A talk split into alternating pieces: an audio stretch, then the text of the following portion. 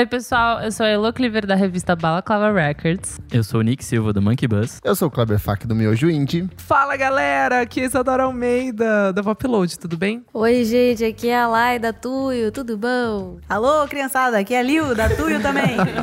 Coincidentemente. Oba, aqui é o Jean. É, é isso aí. Bom, você que já deve ter visto na, vi- na vitrine desse podcast, hoje nós vamos gravar com o pessoal da Tuyo. Sim. Sejam bem-vindos. Fizeram um show ontem aqui em São Paulo. Crazy. Suaram muito. Oh, Meu Deus, muito calor. três Todos nós. crossfiteiros. E agora estão aqui pra gente conversar sobre o primeiro álbum de estúdio de vocês. O Pra Curar, tá- o vinho tá bom. Delícia.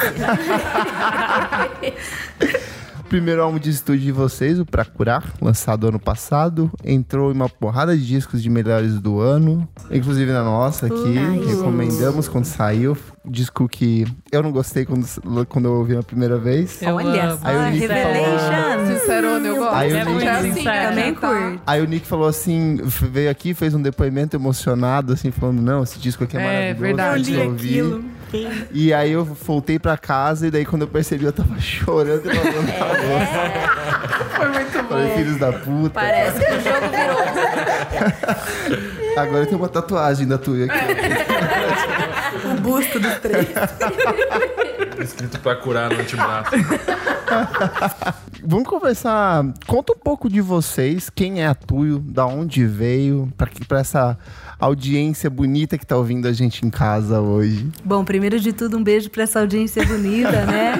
Agradecer aí. Maior satisfação aí. Satisfação. É, quem é a Tuyo? Quem começa? Três caras de pau que se meteram a fazer uns negócios que achavam que não podia fazer, mas quando viu, tava fazendo. E. sei lá. Acho que é isso aí. Vocês começaram com o. Simonami, né? Foi. Na real, assim, a gente toca junto há muitos anos. Laiana é minha irmã. Então, conheci quando minha mãe chegou em casa com ela. uma sacolinha. Exatamente. Aí tô olhando buscar sua irmã e já. E a gente escreve coisas juntas há muitos anos. Gente, quantos juntas. vocês têm? Ah, Peraí. Calma, Mano, mas já- já tamo aqui, já, peraí. É, já deixa eu mandar caralho. Eu sou mais velha, tenho 32. Sou da década de 86, quando nasceram as pessoas que se destacam aí na sociedade no dia hoje. Ai, É. Eu tenho que me apegar a alguma coisa. Eu tenho 25 anos. E eu tenho 26. E aí, Ah, é, só fazer 27 agora. 27. É. Às vezes me confundo, vou soltando 27 pros outros, nem fiz 27 ainda. É, né? É, Adianta a acontece, idade. tudo Uma bem. pauta importante. Tá, então, aí é, a gente conheceu o Jean em Londrina. Jean, na verdade, de Vitória. É, eu e Laiane de Londrina. A gente cantava sempre em igreja, todo mundo de igreja, não podia sair, não podia fazer porra nenhuma, só cantar na igreja. Daí a gente fazia umas gig nós, assim.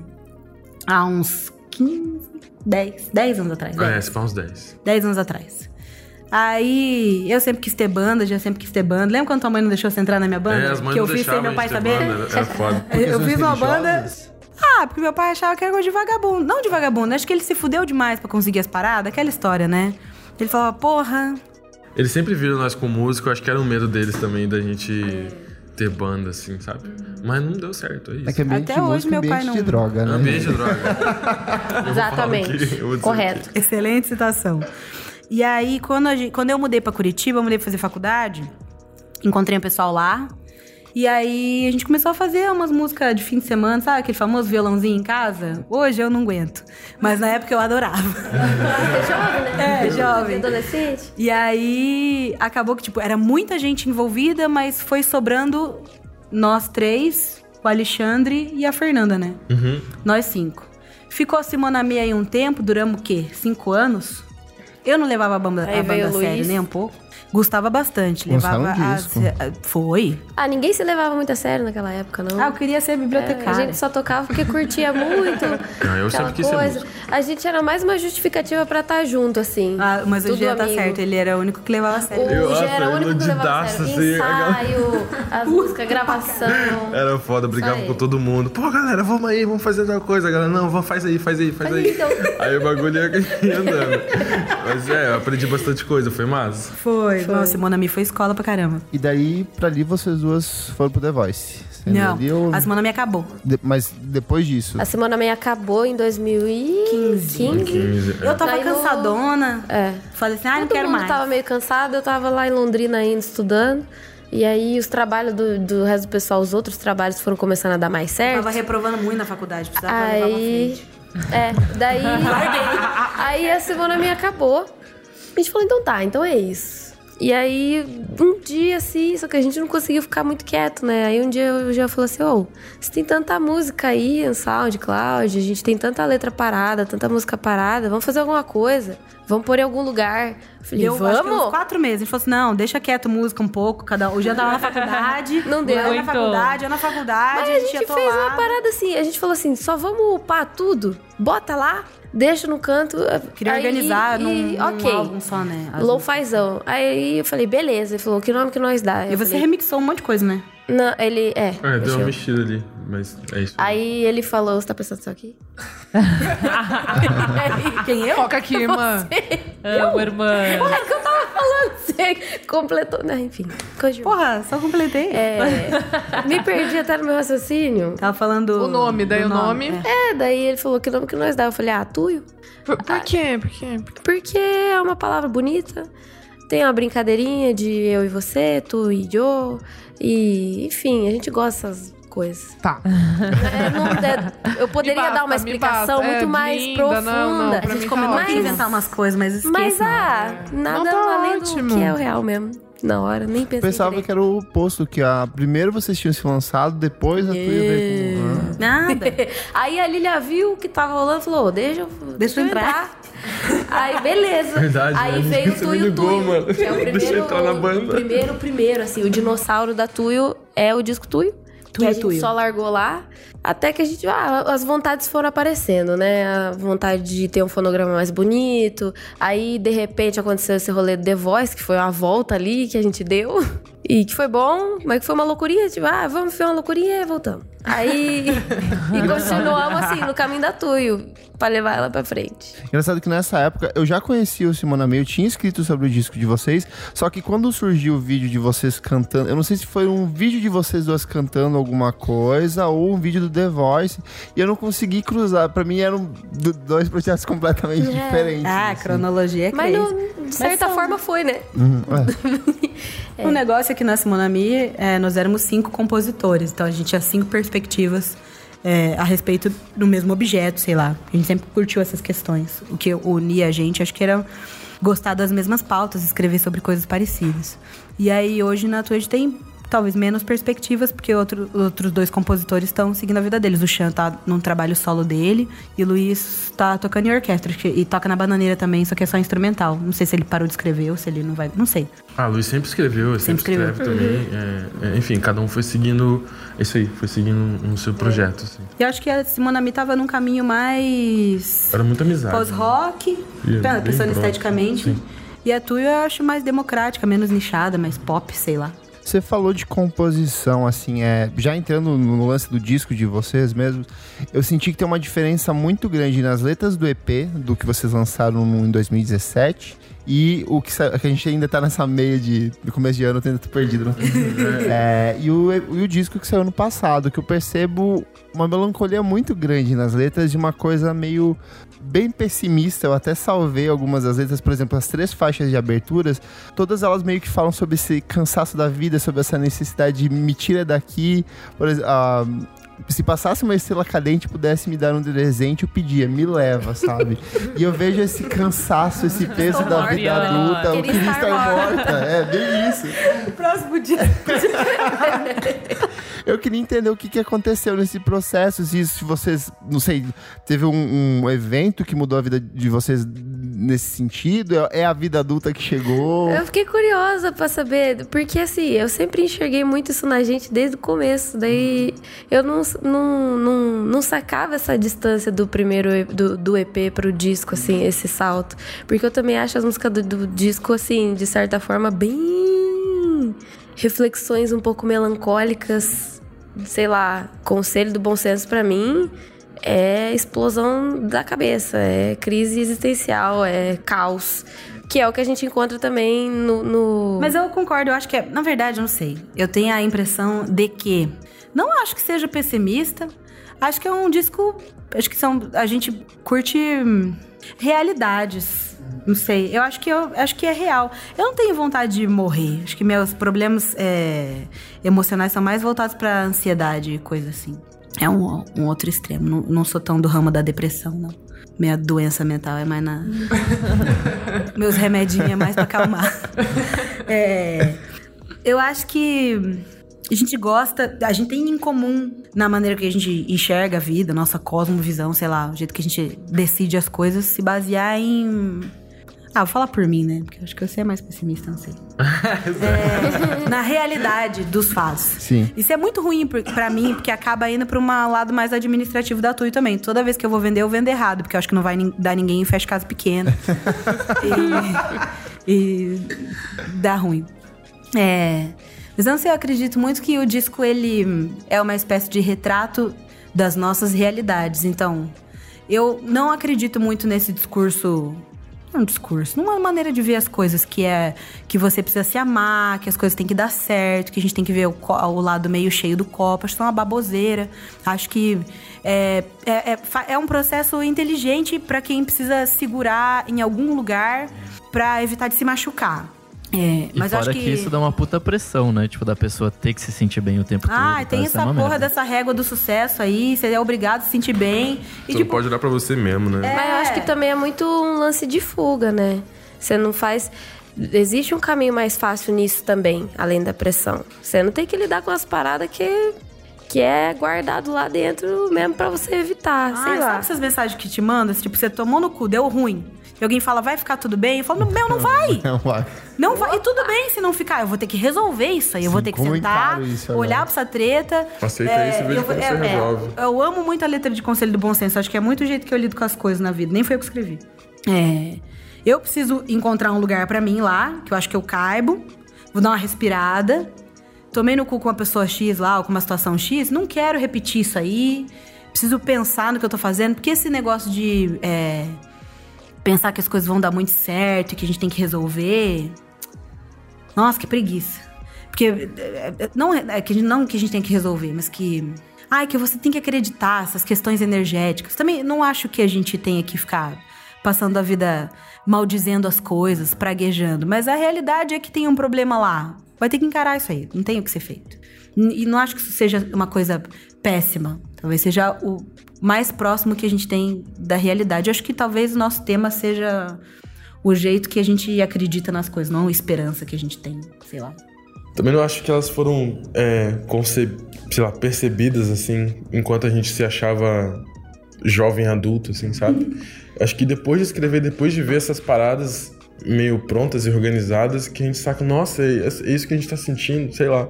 E, sei lá, eu acredito que quando a gente vai, vai, vai escrevendo, é meio que deixar um pouco do que você é ali naquele momento, naquele papel, assim, parte do que você é naquela, naquele desabafo, assim, né? E é, partindo disso, assim, a gente vai se descobrindo, vai se entendendo o que que tava, o que que tava acontecendo. Aí, aí você consegue olhar pra trás, né? E ver o que acontece, assim. É, pra você entender o que é. É, é é muito esse rolê mesmo, de aceitar a realidade que você tá, tentar perceber ao máximo o que que você tá sentindo ali. Eu acho que, sei lá, quando eu escrevo assim, eu me sinto um pouco assim. Como funciona o processo de escrita entre vocês? Porque são três pessoas, os três escrevem, correto? Sim, cara, não rola muita interferência, não. A gente tenta ser o máximo. Buscar o máximo de honestidade, assim, no que cada um tá sentindo. O máximo que rola de alteração, assim, é adaptar pra canção mesmo. assim. Arranjo. É, arranjar as coisas. Aí sim a gente começa a interferir. Mas quando a gente vai no. Nesse, nesse processo de composição, cada um tem. Tipo, reunião mesmo, assim, isso aqui é o que eu tenho, é o que eu senti e leiam aí, vamos discutir sobre isso. E a gente sempre viveu essas, quer dizer, boa parte dessas coisas, 90% de tudo isso a gente viveu juntos Nossa, acho que na 100%. convivência, assim. Então, às vezes, a gente Um precisa assistindo explicar o o outro, que né? tá acontecendo. A. Laiane chega com uma música assim e fala, ah, tá bom, sabe- foi daquele, foi, daquele, foi daquele dia lá, né, que te sacanearam, né, foda mesmo, vamos falar sobre isso aí. Todo mundo viu os processos também de todas as coisas que eu escrevi também. E da Lilian, a mesma coisa, assim. A Lilian escreveu Vida Louca quando tava puto comigo.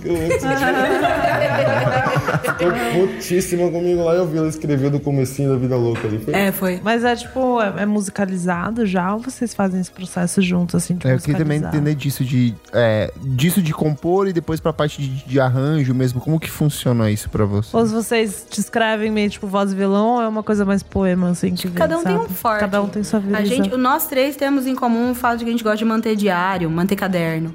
Então, Laiane tem trilhões de cadernos, eu tenho trilhões de cadernos, o Jean tem os cadernos dele, às vezes a gente troca, um lê o caderno do outro. Ah, Ai, que legal. É, pro disco novo a gente foi na papelaria e comprei um caderno novo. Nossa, tô animada. no caderno do outro, né? É, rola um pouco disso. Mas sabe o quê? No fim das contas, assim, tem lá, a gente tá vivendo nossa vida, a gente morou junto um tempão, daí a gente sabia que tava rolando uma treta lá com a Lai. Uma treta densa que envolvia a gente, uma parada sinistrona.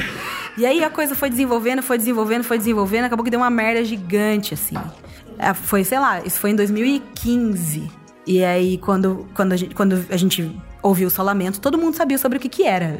E quando, a gente, quando ela cantou, então... Aí ela escreveu a letra, fez lá a melodia, e o Jean... a- Acho que de fortes, assim, vamos pôr dessa forma. Todo mundo escreve, eu acho que eu desenvolvo melhor as partes melódicas, ajudo bastante o Jean com a melodia. O Jean nos arranjos e a Lai sempre faz as prés. Então, como cada um tem lá sua especificidade, ninguém se bate muito. Esse próximo disco vai ser o primeiro que a gente vai fazer quase que a partir do zero, assim. Então já tem um disco novo a caminho. Aham. É, pessoal. É muito louco. A gente, é, a gente passou no Digital da Natura esse- essa última edição agora, 2000 e, de, que- 2018. 2000 ano passado. 2018 barra É, 2019. É, 2000 esse ano. E então, agora a gente vai, vai conseguir produzir um novo disco, assim. A gente tá começando a preparar as press também. Esse- essa fase de organizar, as- a de organizar as escritas, sabe? E entender o que, que a gente quer dizer com isso também, assim. Vai ser só entre vocês ou já tem produtor envolvido? Tem alguma coisa já Tem maior? produção envolvida, tem produção. A gente já conseguiu escolher as pessoas que vão Trampar meio com a que lapidar todo esse processo. A gente gosta de organizar as escritas, fazer umas prés, inventar, criar esse discurso e aí dividir com os produtores. Vão ser os mesmos produtores do Pra Curar, o Gianluca E do Pra Doer e também. o, e o Pedro Soares. Uma parte. E a gente convidou também o Bruno Jorge. E aí vamos fazer essa, essa, essa mistura, assim. Vamos ver o que, que vai dar. Ah, a gente, quando a gente vai é, trampar, o, o caminho que a gente tem escolhido é nem muito pelo estilo, por, é com quem que a gente se dá melhor de conversar. Porque, ah, é, quando a gente se dá bem com a pessoa, daí vai. Bate. É. Aí pode inventar um de sertanejo, mesmo que ninguém saiba nada, todo mundo estuda junto e faz. E nesse lance de parceria, assim, ano passado vocês estiveram envolvidos em três. Pelo menos que eu lembro foi a do Baco, né? Que é Flamingos. Isso. A do Vado, que... o- Janela. Janelas. E tem também a do Benti, Benti. que é a faixa de encerramento, né? Do disco dele. Como que funcionou isso? Como que rolou esse contato pra vocês participarem? Vocês partiram? Queria que você contasse um Instagram, né, cara? Tô sempre lá online. Aquele namorinho da internet, um curte a foto do outro, daí alguém fala, ô, e aí, vamos tocar? Mas a, a gente Tem um mesmo é muito ruim de fit. Tipo a Anitta mandando mensagem pros artistas gringos. Exatamente. Hi, Não, não faço não. nice to meet you. É foda. É, então, acho que os três foi assim. O Vado, a gente tinha um amigo em comum, que é o Andrezinho, o André que trampa aí, é, o André Felipe. Aí, o Vado, a gente já flertava com ele um monte, porque a gente amava. Essa cidade é maior que todas. Era meio que a nossa Nossa, música é tema de rolê, assim. a gente Nossa, via- todo na época rolê. da Monami ainda. E aí a gente se gostava, ele dava uns like nós, ele- a gente dava uns like nele.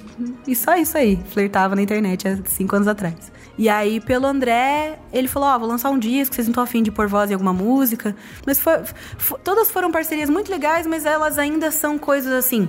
As pessoas querem coisas no disco delas, perguntam se a gente pode entregar e a gente vai lá e entrega. Acho que a única, até então, o único feat que, em que a gente conseguiu participar é, um pouco mais. Ainda não é o que eu acredito ser o ideal.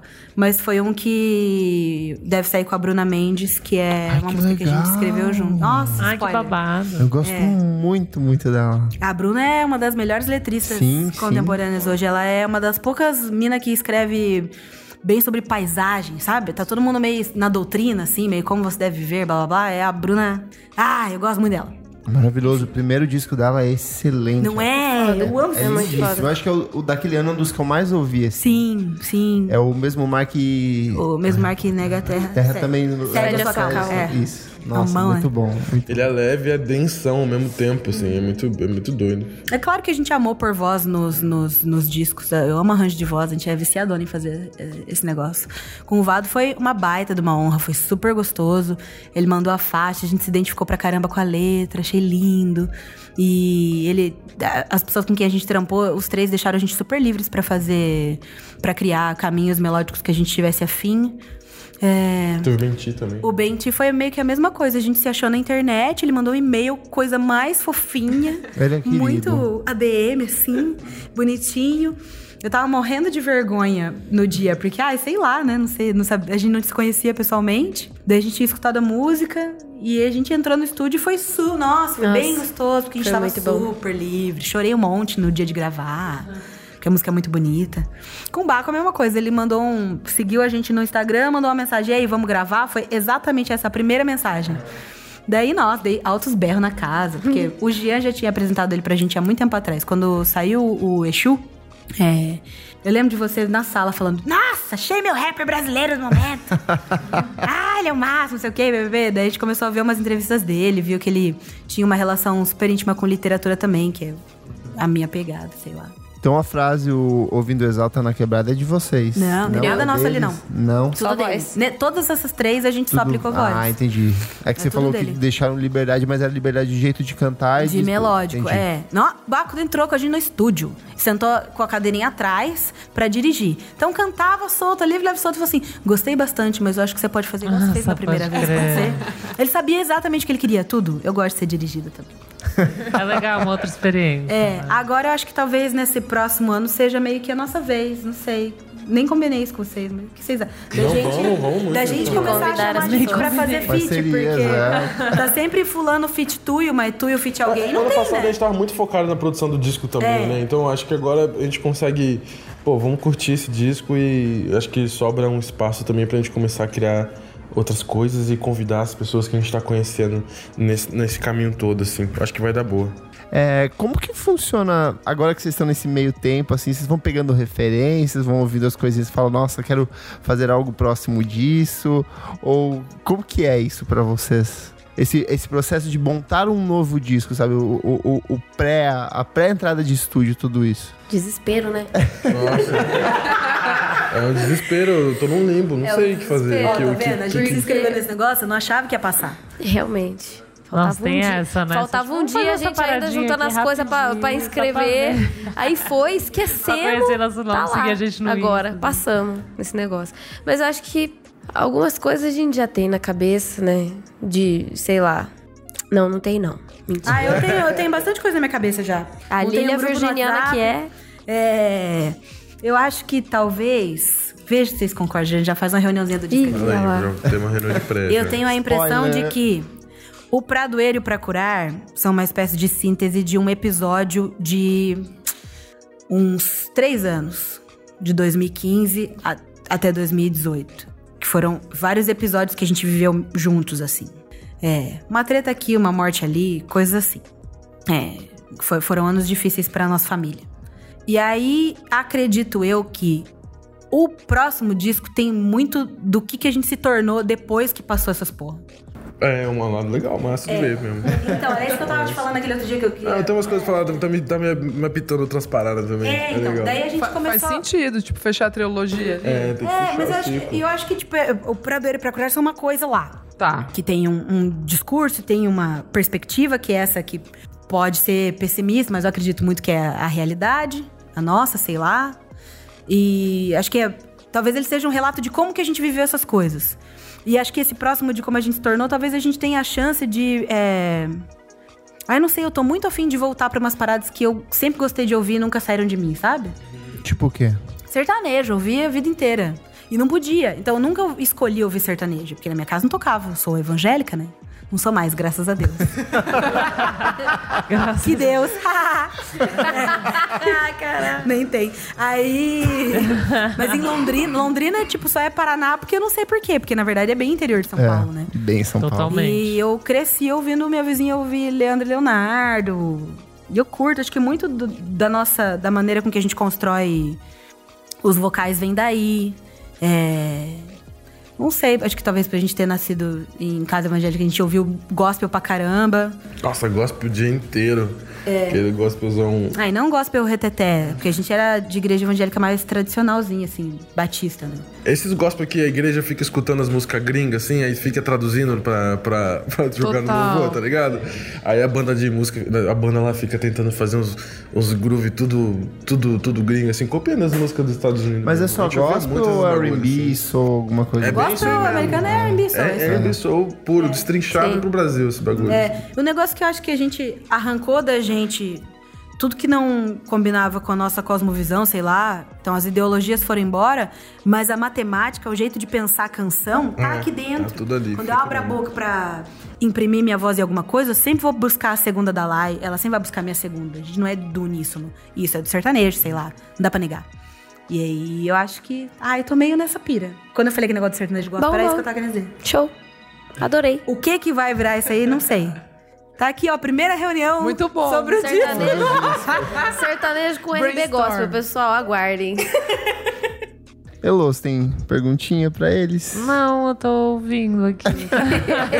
Pergunta, mas... Ah, de ontem do sh- falar um pouquinho de ontem do show que eu tinha visto vocês no do Monkey Buzz, né? No, no palco lá, vocês três. E daí, é, e daí o de ontem tinha mais gente e tal. Daí como que é essa. Ontem no Sesc ah, é, no Pompeia. Sesc Pompeia Show. É, isso. Como que é a adaptação de diferentes. É com você, Jean. Nossa, eu achei assustador, assim. é, Você fala de. Você fala de. de... Do que que você tá. Tipo, o palco, assim, aí tinha mais gente, como que Ah, do vocês pessoal, faziam? sim. É, vocês mesmo. Da né? Nossa- vocês chamam... da nossa Isso. equipe. Ah, então, cara, eu tô me sentindo muito mais, muito mais seguro, assim, hoje com, com o jeito que a gente tá se dispondo a tocar. Eu Acho que de forma técnica também, muita coisa no palco mudou. Parece que não, assim, mas eu acho que mudou muita coisa, assim. Eu acho que o Jean traz muita segurança ali também. Puxa, são quatro pessoas, não tem bateria e tá rolando um beat ali, sabe? Tá rolando várias coisas. Até a gente conseguir chegar nisso, a gente teve que quebrar muito preconceito nosso mesmo, assim, pra entender como que a gente vai executar tudo isso, assim. E eu acho que agora gente, eu, eu sinto a gente mais unido também. Assim, a Lilian tocando, a Laiana tocando violão também. É, morria de medo de colocar um computador no palco, assim, nossa, tá dando certo agora pra tocar com, com, sabe, outro instrumento, outro jeito de lidar com esse. Um jeito, a gente tá pensando no show de uma forma diferente também. É, ano passado foi uma escola muito, muito muito generosa, assim, pra gente, sabe? De tocar em alguns lugares e entender como cada lugar se comporta com esse show. Assim, como que a gente consegue passar isso que a gente tá sentindo de uma forma suave, assim, para as pessoas, sabe? Sem querer forçar alguma coisa, sem querer forçar uma estética, mas tentar ser honesto o máximo possível com o tanto de ferramenta que a gente tem na mão, assim. E foi muito difícil entender. Acho que a gente ainda tá entendendo, mas ontem eu achei que, assim, que foi um... um, um puxa, estamos conseguindo, sabe? Tá dando certo, assim. Eu- a gente saiu satisfeito e a gente sentiu também que a galera conseguiu entender alguma coisa, assim, e, e- e devolveu, respondeu também bastante. Sim, assim. tava, tava cheião, muito parabéns. massa isso. Achei Demais. Muito massa, foi muito bonito. É, eu, eu concordo com você, acho que é bem isso aí, porque na, no- na realidade, a Tuyo não é uma banda de músicos, nós não somos músicos. A gente curte ouvir música e curte fazer música, mas ninguém tem assim tempo de, nossa, fiz uma faculdade, estudei e sempre formação, quis né? fazer uma música pop, estudei música pop.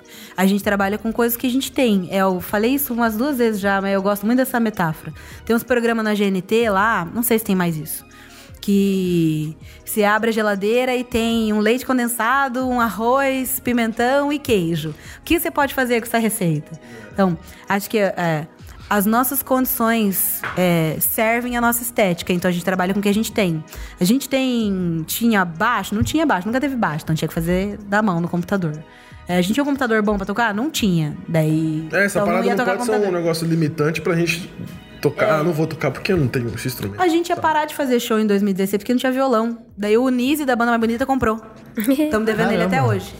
É, então, é, a- os equipes que a gente tem, tipo, ah, nossa, mas vocês escolheram esse pedal. Não, o Gianluca tinha, ele emprestou. Trabalhamos com o que E a gente trabalhou com com o que a gente tem. Então, tem tudo que a gente tem pra compor o estilo de som que a gente tá afim de, de compor é emprestado de alguém. é, Então não é assim. Ai, sempre quis fazer um disco com cordas. e acho que vou pensar nesse arranjo, vou escrever um. A gente abre a porta do quarto e fala: tá, tem um baixo emprestado aqui do Kel, tem que devolver Tem quando? uma Dá vassoura, tempo. Semana que vem tem que chocalho. Toca aí, grava Toca tudo aí, agora, então, né? grava agora, que é o que tem. Já era. E porque eu acho que talvez no nosso rolê o mais importante seja o tema do que a estética. A gente fala isso pra caralho, que a gente não tem nenhuma fidelidade com o estilo. Ah, vocês são uma banda de quê? Do que der vontade de fazer. Como que vocês estão se organizando agora? Vocês estão aqui em São Paulo? Vocês estão indo e voltando? Indo e voltando. Morando em Curitiba. Entendi. Mas e, e parte de logística, quando vai tocar em outros eventos, vai tocar, sei lá, em outros estados, como que funciona essa organização de vocês? O negócio é tentar fechar o máximo de show possível. Fechou um show bom, corre pra fechar o resto, o que puder, a- assim, Em volta, é. fritar tocando, pra E aí, aproveitar a chance. vocês, é tipo, vocês que se organizam dividindo as tarefas. Sim. Na real, sim, tem muita gente junto com a gente. Quando a Tui começou, era só nós três. Depois, um amigão nosso ajudou um monte nas vendas. Eu tava me embananando, vendendo umas coisas tudo errado. Vendendo um show por 200. É. E aí, eu- ele, ele, tá, ele vende a banda mais bonita. E quando dava, tipo, ah, não, acho que eu não, não vou dar conta de comprar, o contratante não dava conta de comprar o show maior. É, ele falou, ó, tem uma outra bandinha aqui que de repente você curte. Daí ele começou a pôr a gente de volta. Daí a gente perdeu ele, porque a banda começou, a banda começou a tocar mais, daí ficamos sozinhos um tempo. Daí a gente começou a trabalhar com outro cara muito querido, que começou a vender a gente também. Mas, ah, eu prefiro eu fazer. Eu gosto mais. Mas a gente também tem, tipo, tem a Gabriela, que ajuda a gente super na construção da imagem da banda.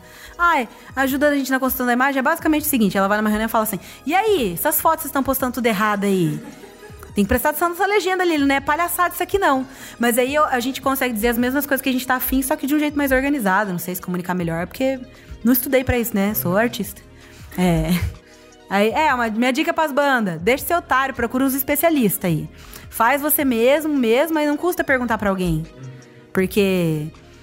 A gente tava falando disso, acho que na Sim, sei lá. Essas- dos artistas que quer fazer tudo sozinho, assim, não, porque eu sou uma banda de um momento só, daí eu faço minha assessoria, né, e acho isso o máximo. Daí, sei lá, não sei, eu, eu não acho.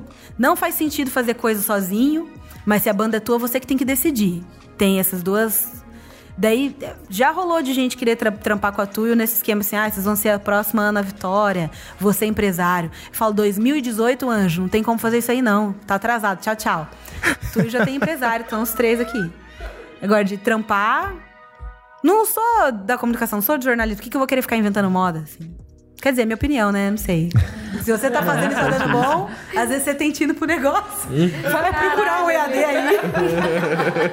ah, sei lá. Toda essa volta. Ah, é mais também num sentido de valorizar todo mundo que é, pegou suas habilidades e aplicou na Tuyo, principalmente porque lá atrás, é, na hora de compartilhar coisas muito específicas sobre a cosmovisão, a gente se encontra ali. Então é mais uma questão de acreditar na parada que a gente faz. É clichêzaço, mas a realidade é essa.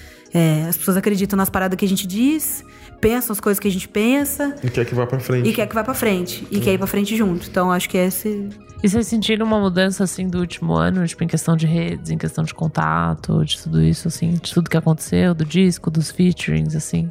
Nossa, eu, eu, eu senti, sim. Eu senti várias coisas. É, nossa, Senti muito. senti muita coisa, meu Deus.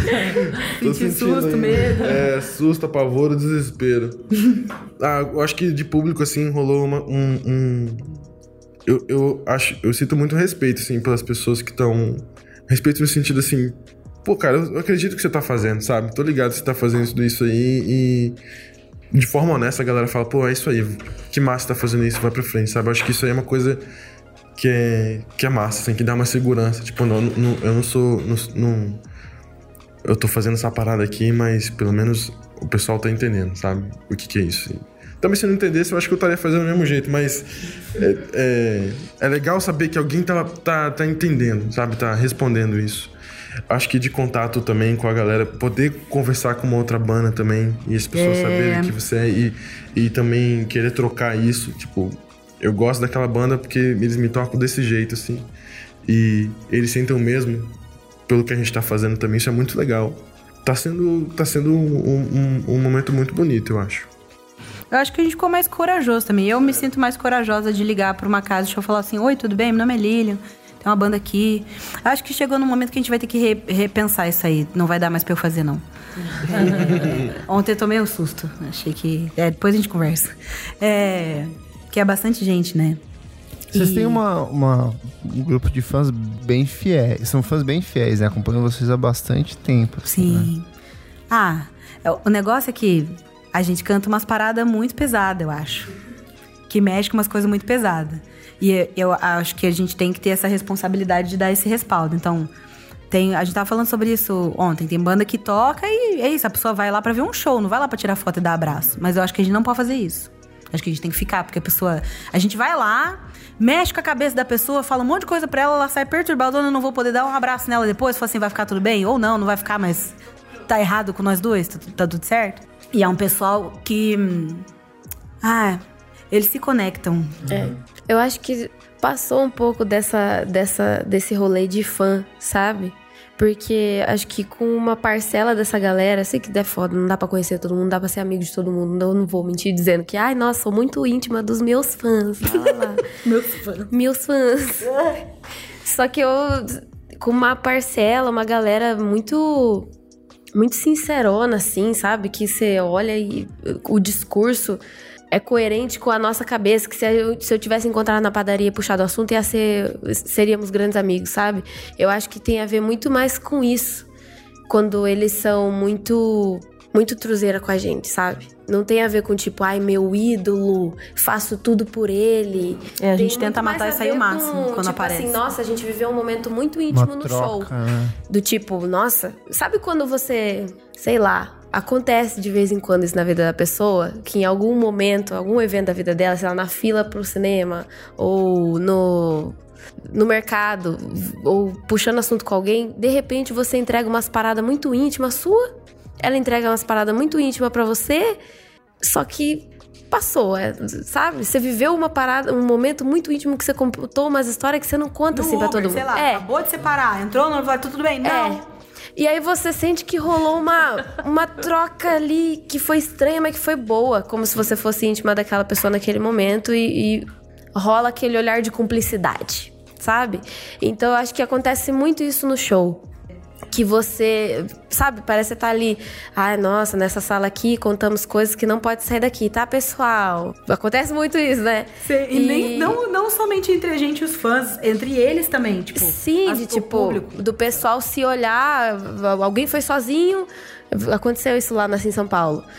A pessoa, a mina foi sozinha, começou a chorar lá, copiosamente no show, e aí alguém viu, foi lá com ela, abraçou ela, conversou com ela, e eles viveram esse momento íntimo. E eu acho que acho que é por isso que rola muito esse rolê de confiança entre quem ouve a gente e, e a gente que, que entrega isso. Porque a gente tá abrindo uma feridona lá e eles estão recebendo isso, e existe uma troca e um constrangimento. E, enfim, aí eu acho que sai muito desse lugar de fã. Sai do lugar de, de falar, nossa, a gente vê umas paradas que é foda, né? E aí, então tá, se você precisar de ajuda, eu vou te ajudar. Se você precisar de alguma coisa, eu tô aqui, porque eu sei que se eu precisar de alguma coisa, você também vai estar aí. E é doido isso. Aí sai essa história do tipo, fã que pagou passagem pro estúdio viajar. Ou, porra, fica aqui em casa, vocês estão precisando de casa pra ficar? Fica aqui. A gente nunca veio pra E São uma Paulo galera e massa. ficou- é, a que, gente tipo, sempre fica na casa de uma, gal- é, uma galera massa que, tipo, não tá assim, ai, nossa, Tuyo na minha casa. Fala, pô, que se massa vocês estão aqui. Fiz um vocês mercado. visitaram um negócio, vamos fazer um mercado, vamos fazer uma- um almoço. E começa do- a conversar umas paradas existencial do nada, né? Ou às vezes não, só começa a falar eu merda. como. Enfim. Enfim, falei pra caralho, mas é isso. Não, bonito. Como que é a relação de vocês, assim? Porque eu sinto. Explicar. Que no- na cena índia, assim, pelo menos eu vejo, tipo, um grupo de pessoas cada vez mudando mais, mas um grupo de pessoas, tipo, muito masculino, branco, sabe? Tipo, hétero, não sei. Principalmente no indie, sei lá, eu sinto isso. Músicas mais brasileiras e tal, tipo, às vezes não tem tanto essa coisa, mas no indie sim, e eu senti vocês esse ano entrando muito nesse universo, sabe? Tipo, ainda bem que foi. Eu sou muito indie, assim, que foi porque eu conheci vocês e tal. Então, qual é a relação de vocês com isso? Se é algo que vocês sentem isso? Se é algo que vocês estão muito juntos e acaba, tipo, não sendo tão grande pra vocês? Não sei, sei lá, tipo, só conversar um pouquinho sobre isso, entender um pouco. Eu acho que eu tô entrando num lugar que se eu não fosse músico eu não entraria nunca, assim. Jamais. É, É, eu tô me envolvendo povo que com não um tipo fala com a de gente. gente. que normalmente não, não olharia pra mim. Assim, na, e aí, vamos ser brother? Vamos, vamos dar rolê ali? Sabe? Não ia acontecer isso. Aí eu tô achando engraçado. Engraçado. É uma A gente entra palavra. numa aspira, né? E é foda, porque assim, se for ver mesmo, metade da equipe da Tu é fudido, metade é playboy. Eu nem falo com playboy. Mas agora falo, né? e. Não sei. Acho que tem muitas maneiras da gente se perceber preto, que é a questão aqui é essa, né? É isso que eu queria perguntar. Você falou que eu não entraria aqui se eu não fosse músico. Se diz por, por ser preto? Ou Cara, não Ah, só não por somente. isso, assim, eu acho que nas coisas que, que, que se acredita, nas coisas que se vive diariamente, assim, né? Não se entrar na questão da, da pele, assim, vira uma parada superficial até, acho. Eu acho que é o jeito que a gente é meio condicionado na, na vida, assim, porque eu não teria tempo pra assistir um show. Sei lá, a não ser que eu gostasse muito, né? Eu acho que é o que geralmente acontece, assim. E eu, que eu sinto também, que as pessoas fazem um esforço enorme pra assistir o show da Tuyo. Porque pra gente sair de Curitiba e tocar em São Paulo, hoje, nessa realidade assim, a gente toca em lugares que, que é, basicamente tem, são de fácil acesso, assim, mas não são de fácil acesso para as pessoas que estão saindo de longeão pra ir assistir nós, tá entendendo? Eu acho que eu estaria nessa condição também, assim. Então, sei lá, São Paulo é enorme, né? Tem festival todo dia, tem o- há vários rolês assim, mas eu acho que, mano, se eu, se eu sei lá, tivesse, num, tivesse feito outros rolês, eu estaria trabalhando pra caralho, fazendo um monte de coisa, tava correndo atrás da minha faculdade, fazendo um monte de coisa. Eu nunca quis assistir um show, tá ligado? É, antes da Tu eu tinha três empregos. É, É, então. Eu. Muitas vezes a gente não é o público que vai assistir a gente. Eu acho ótimo, Ah, porque se a pessoa tem dinheiro, ela que paga e vai ver meu Sim. show. Mas eu acho que também a gente tá tentando se preocupar mais agora em tocar pros nossos pares também, né? Tentar ir pra bairro, sair um pouco do centro. E é muito doido quando você vê alguém, assim, parecido com você fazendo esse rolê, tá Nossa, ligado? ontem isso E a gente vai vendo, demais. assim, os caras vêm falar com nós, ô, que massa, mano. É, é, de alguma maneira ali, você ativa alguma coisa ali dentro que a pessoa se espelha. E foi o que aconteceu com nós também. A gente via várias coisas acontecendo. Puta, eu quero fazer aquela parada ali, eu quero fazer aquele som ali, eu tão. Eu quero tocar em tal, quero ir pra tal lugar. Como é que eu vou fazer pra tal lugar? Eu acho que vai ser só tocando mesmo. Então vai ser assim, sabe? Só desse jeito. Aí eu acho que tá sendo massa. Isso é muito legal. Eu sinto que a gente quebrou uma cadeia, assim, que a gente acessa hoje lugares de prestígio que se a gente tivesse escolhido um caminho tradicional de trabalho universidade, a gente não acessaria tão rápido, demoraria muito mais tempo ou não acessaria. Isso porque a gente não é retinto, né? Se a gente for É, pensar, é, é, eu- o- a maneira com que o racismo se manifesta no Brasil é essa praga do colorismo. Então, quanto mais preto, mais arma você leva na cabeça. É, então, a gente passou no máximo por revista policial é, e ser seguido em loja. Isso é muito diferente de- do que ter tua família assassinada, sei lá.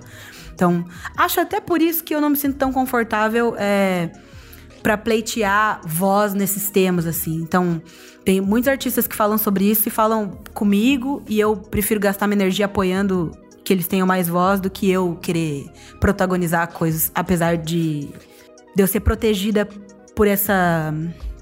por esse movimento que eles fazem, sei lá. Mas eu acho que é, até, vou falar, até eu me perceber preta, eu fiquei muito tempo tentando me embranquecer. E o indie é super embranquecedor mesmo, porque ele é protagonizado por pessoas brancas. Então eu consumi demais. Nossa, sonho da minha vida, Bjork Radiohead. É. Só escutava, só escutava, só escutava. É, porque eu podia ouvir a Rádio Universidade. É, quando eu era mais nova, não podia ouvir música do Boom do Satanás. Mas a Rádio Universidade eu podia, e o programador era mó bom na minha época.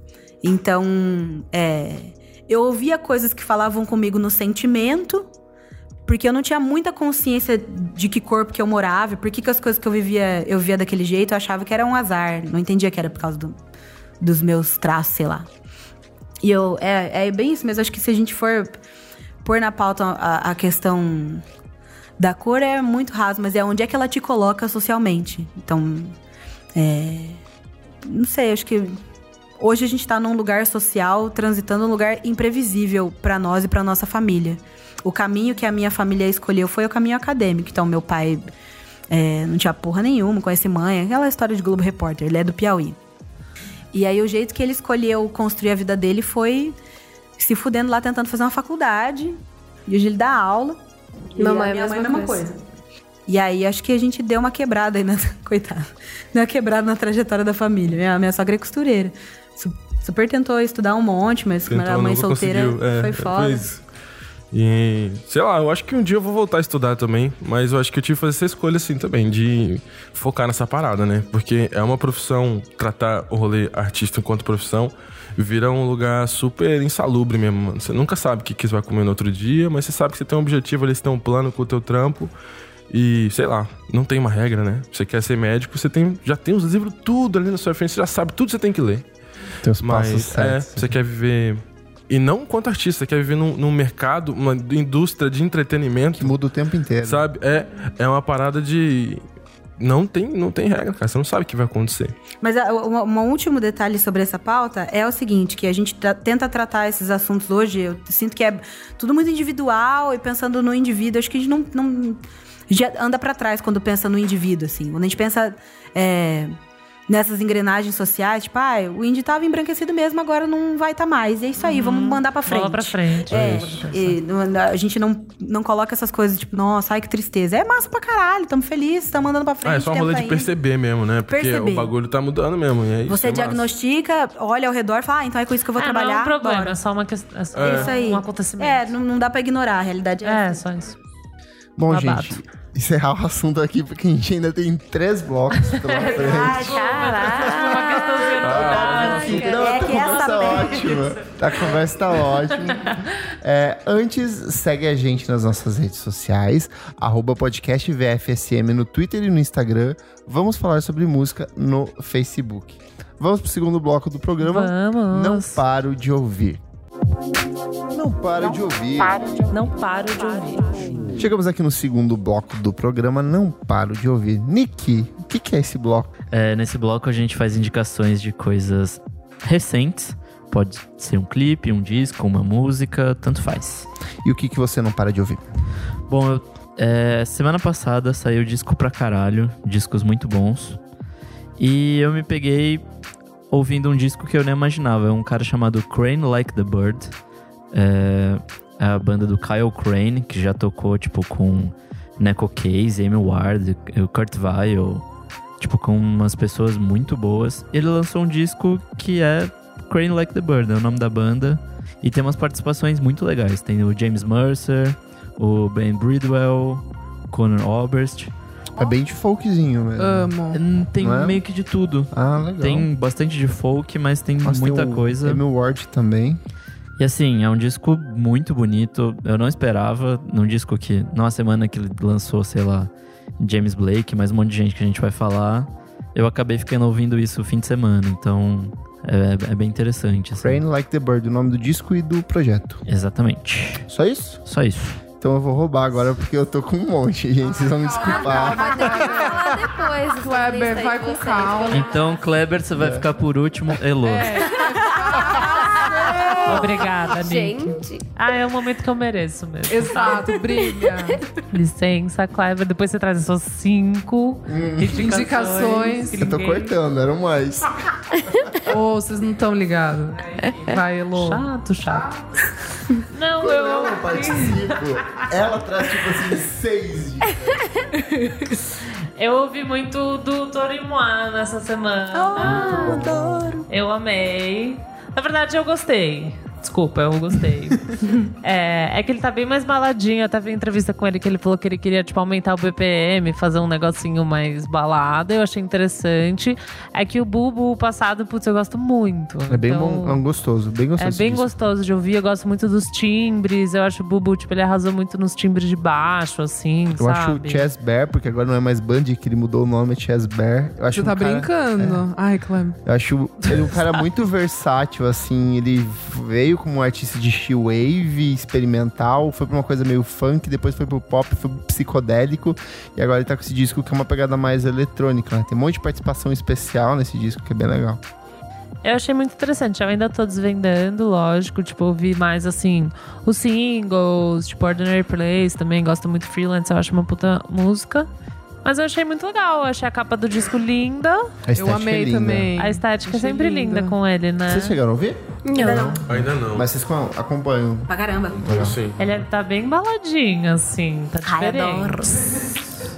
Mas eu gostei. Eu achei que é uma boa recomendação. Qual é o nome do disco? É Outer, Outer Peace.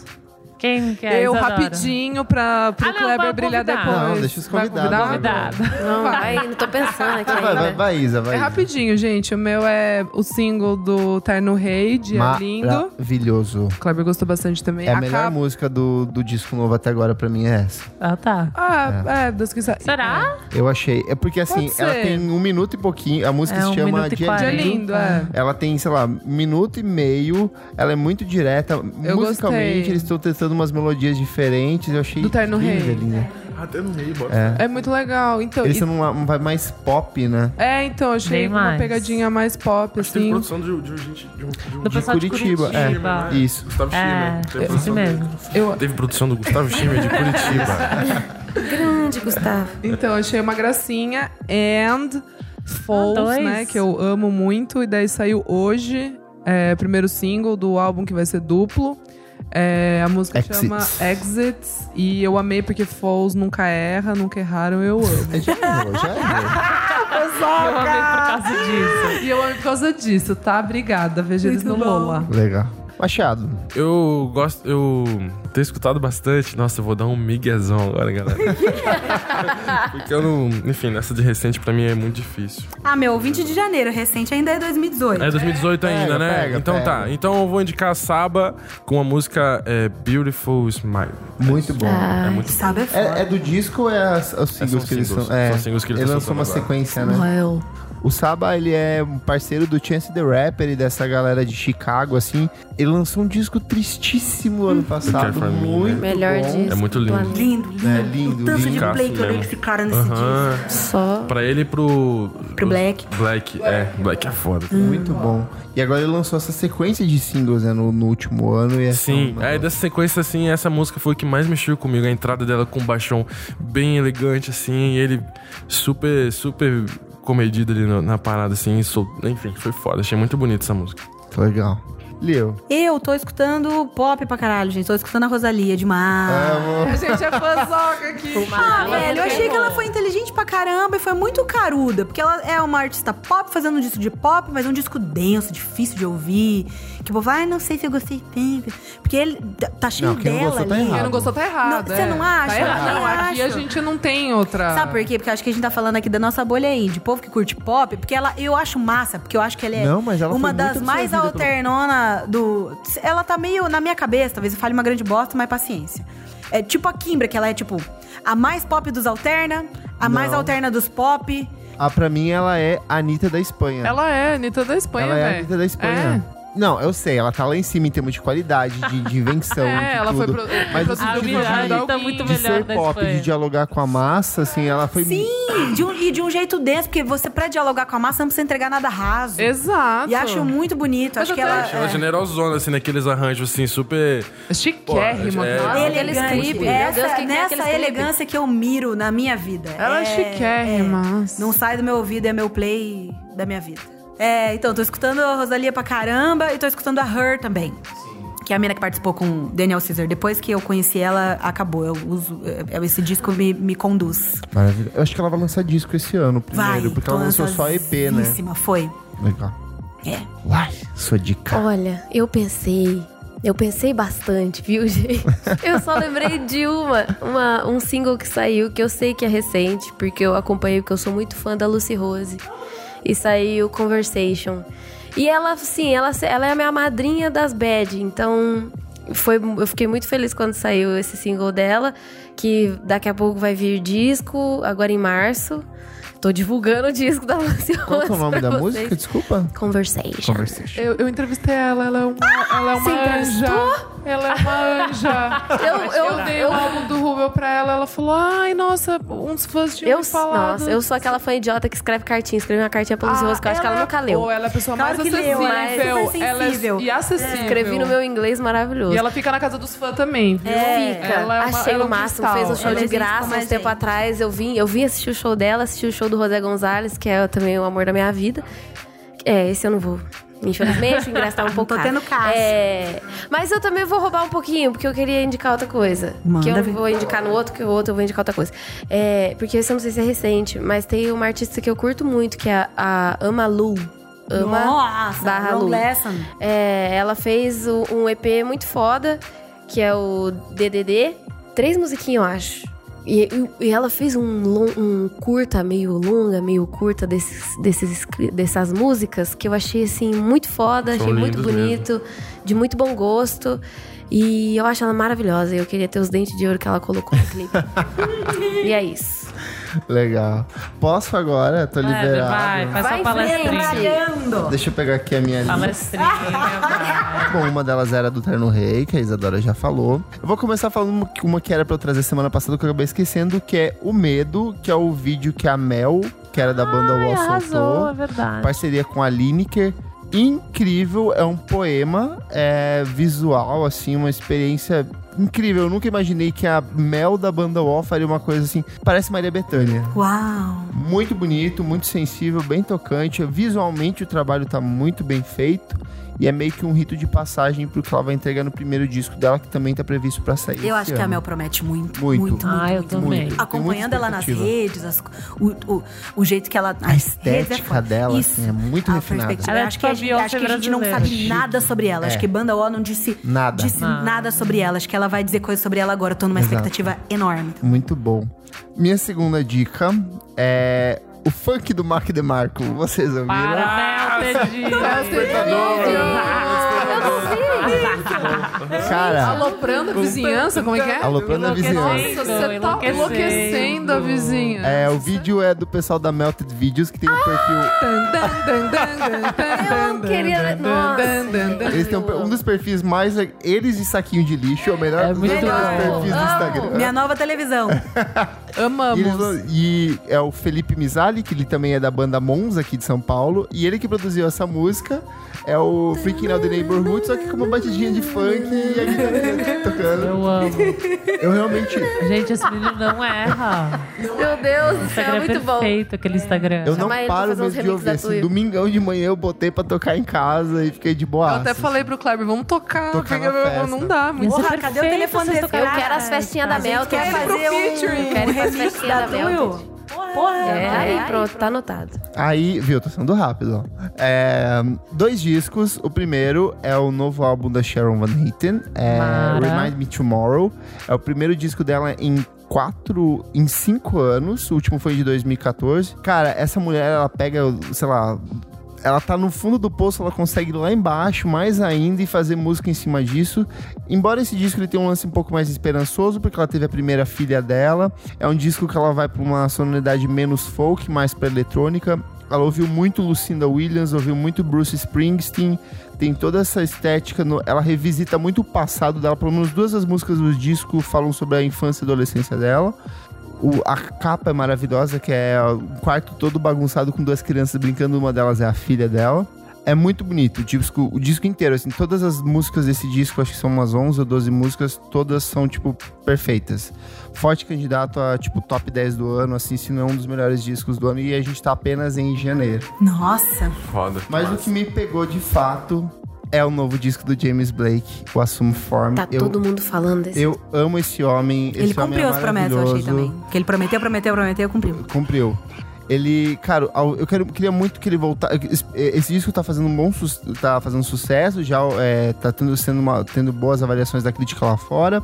Espero que ele volte pro Brasil, porque o show dele que eu vi aqui no Sonar em 2012 foi maravilhoso. Eu quero ver como ele está hoje. O disco novo dele, ele é muito inspirado pela Jamila Jamil, que é a namorada dele, que é a que faz a Tar Tahini do é, The, The Good, Good Place. Ela? É ela. O, Eu fiquei chocada com essa que- informação. é, Ela é a gente perfeita. falou Gente, que tipo- surpresinha. Ai, adoro essas surpresinhas. É, e ele falou que Tipo, assim, também disso- fica namorando a Diana. A gente ama fofoca índia aqui, tá? Adoro. E aí ele falou que ele só lançou esse disco por conta dela. Ele mudou o jeito de composição, ele tá mais esperançoso, menos sad boy, como ele fica até irritado com esse tipo de comentário. Fala um pouco sobre depressão, fala sobre você levar pé na bunda e saber como superar isso e se arrepender, pedir desculpa, pedir perdão. O disco tá repleto de participações especiais. Tem participação da Rosalia. Tem participação do Moses Sumney, que pra mim é um dos cantores é Deus. mais é maravilhosos Deus do mesmo. mundo. É um Deus Deus. existe, é o Moses Sam. É. Nossa, esse Perfeito. É muito foda. Tem participação do Andrew 3000 do Outcast, uma É. música experimental muito louca. Assim, mesmo com todas essas participações, o que eu mais gosto são as músicas do James Blake solo. Eu acho que ele tá indo pra uma. Ele pega, sei lá, umas músicas meio Motown, anos 60 e 70, e ele vai fazer isso numa versão é, ano 3060, assim, sabe? tipo, meio futurística, só que nostálgica, referencial. Discão. Todas as músicas, assim, são maravilhosas. Então, recomendo muito e não paro de ouvir. Arrasou, eu preciso ouvir mesmo. ainda. Vamos pro segundo bloco do terceiro bloco do programa. Você precisa ouvir isso. Você precisa ouvir isso. Isadora, conta pra gente o que é esse bloco. É basicamente o segundo bloco, só que a gente vai um pouco pra trás. a gente vo- volta no passado. Vamos convidados, então, que vocês Vai, falam é, que vocês é. têm. Vocês Tô Eu tenho preparadíssima um. já. Vamos Vai, você. Vai você Você. primeiro, por gente. Aí foi Laiane. Vai lá, é. Vai, Laiane. Pera, eu acho melhor de vocês. Quer ir Que- por outro? A gente vai por Porque, outro, então. nossa, eu... Começa aqui, tô Vai, Lilhão, vai. Gentileza, por gentileza. Taca ali. Vai. Ah, tem, são muitas coisas. Eu precisei elencar uma, acho que porque fala comigo, não tem jeito. Vocês precisam ouvir o disco da Bruna Mendes. Muito bom. Esse disco foi pouco escutado. Eu acho que é um disco grandioso demais. E muito bem. Eu não sei. É, eu tenho a impressão, do alto da minha ignorância, que a gente tem é, recebido muitos discos sobre. é, ah, muitos discursos mais literais, talvez um pouco menos metafóricos, mais descritivos, mais cronistas, sei lá.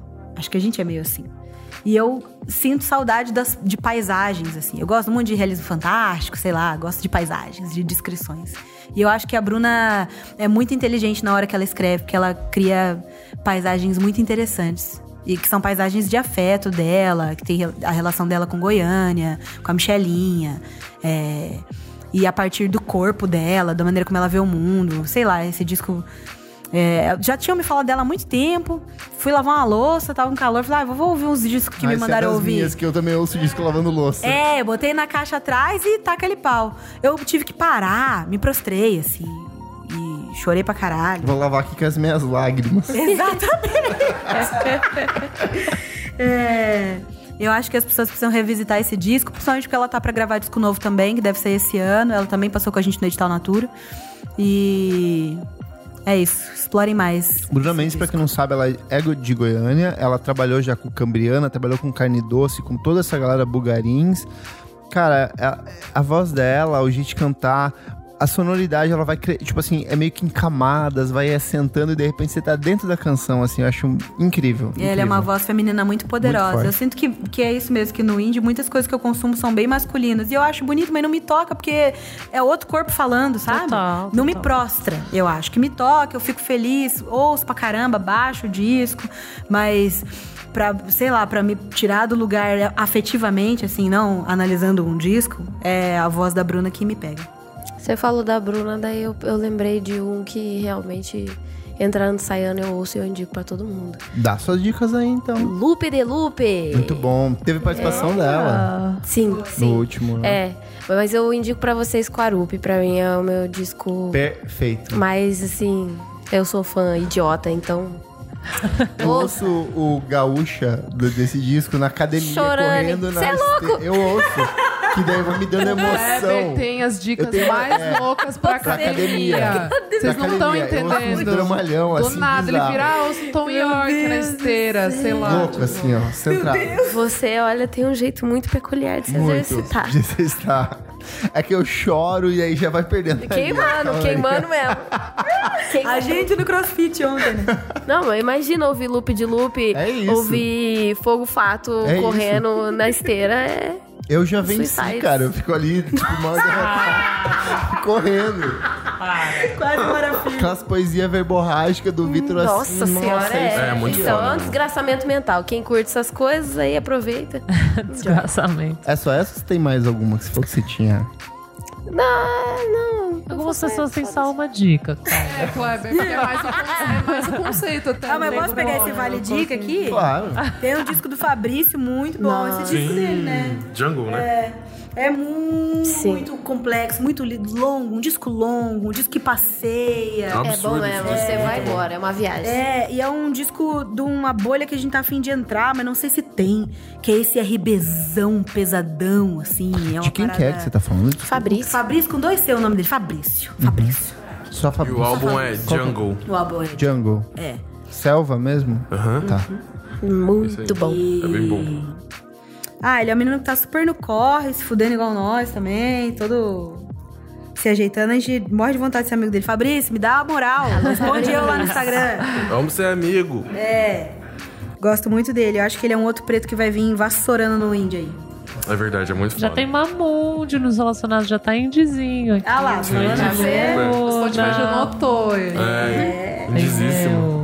Machado, sua dica. Então, vocês foram falando, eu comecei esse bloco achando que ia ter uma e agora eu tô com vários aqui já no Olha ele. Tá, aquele Olha pau. Então, vou falar dos álbuns que deram uma mexida, deram uma, uma bagunçada na cabeça.